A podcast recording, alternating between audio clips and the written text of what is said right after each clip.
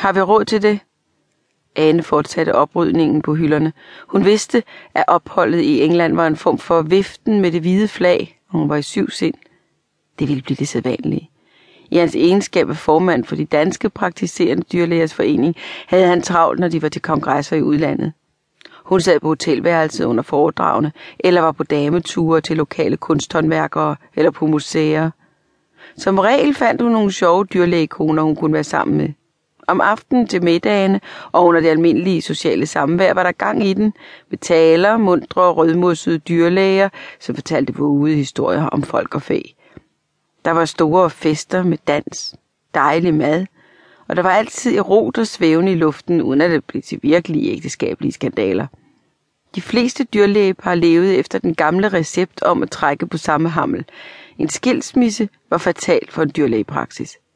Konen plejede at være gratis medhjælp, døgnvagt ved telefonen og påtog sig hårdt ulækkert rengøringsarbejde, når det kneb med at få hunde og hestegale unge piger til det grove.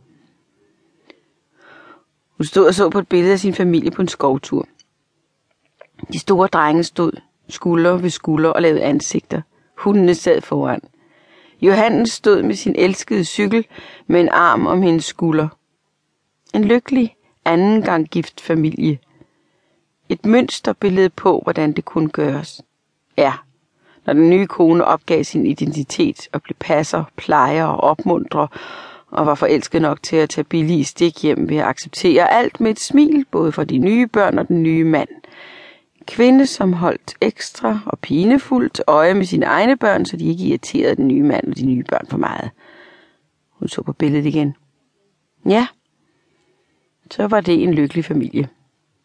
Hun lagde det ned i kurven. For fire år siden havde hun været alvorligt syg. Lægerne havde opdaget mistænkelige celler i hendes livmor, som hun siden havde fået fjernet, kun 33 år gammel. Hun havde været langt ude det år. Et halvt år efter opdagede din en syste på den ene æggestok, og hun fik to operationer til. Hun kom hjem og vejede 45 kilo. Foroverbøjet, smerter, og svag. Johannes lagde med det samme afstand. Han havde sygdom og lidelse. Peter og Thomas trak sig også tilbage, mens Jakob og Karsten og Johannes' ældste søn, Kim, stadig var om hende. Under hendes sygdom holdt Johannes strengt på, at børnene endelig ikke måtte mærke, at noget var anderledes. Det anderledes skulle normaliseres. Hun huskede de udmattende dage, hvor hun trods sin angst hævde fat i sig selv for ikke at gå under.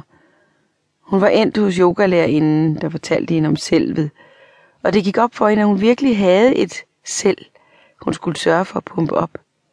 Det var ikke den banale flinkeskole, det populære ord, som alle kvinder elskede, kunne få hende til at brække sig. Hun havde aldrig gået i flinkeskole.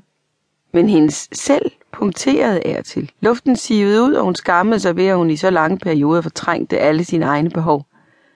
Det var ubehageligt at opdage, at hun havde så svag en identitet. Johannes drejede sig halvt om på stolen. De er altid så gode, de kurser. Og det er nogle morsomme mennesker, der kommer. Du kender mange af dem. Kan du huske den sjove ir? For fem minutter siden havde vi en værre ballade, Johannes. Kan du huske det?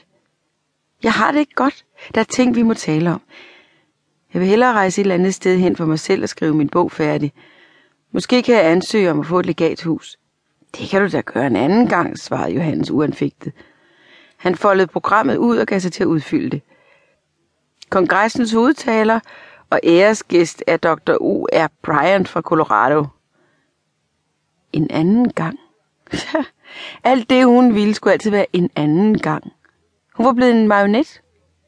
Det var på tide, hun rev trådene over og forlod spillet.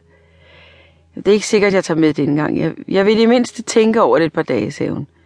Tog tilmeldelsesblanketten ud af hans hånd og lagde den oven i bunken af aviser. Hun gik op i badeværelset, tog brusebad, smurte sin krop ind i bodyolie, lod fingrene glide langs det røde ar fra navlen, så på sig selv i spejlet. En ung krop stadigvæk. Oxford Universitetet. Det havde hun aldrig været. Hun kunne godt lide England, traditionerne, den engelske hunde- og hesteverden. En verden, almindelige turister aldrig fik indblik i. Gamle slotte, adelige galninge med hunde og heste på hjernen, herregårde med tossede kvindelige skødehundsopdrætter.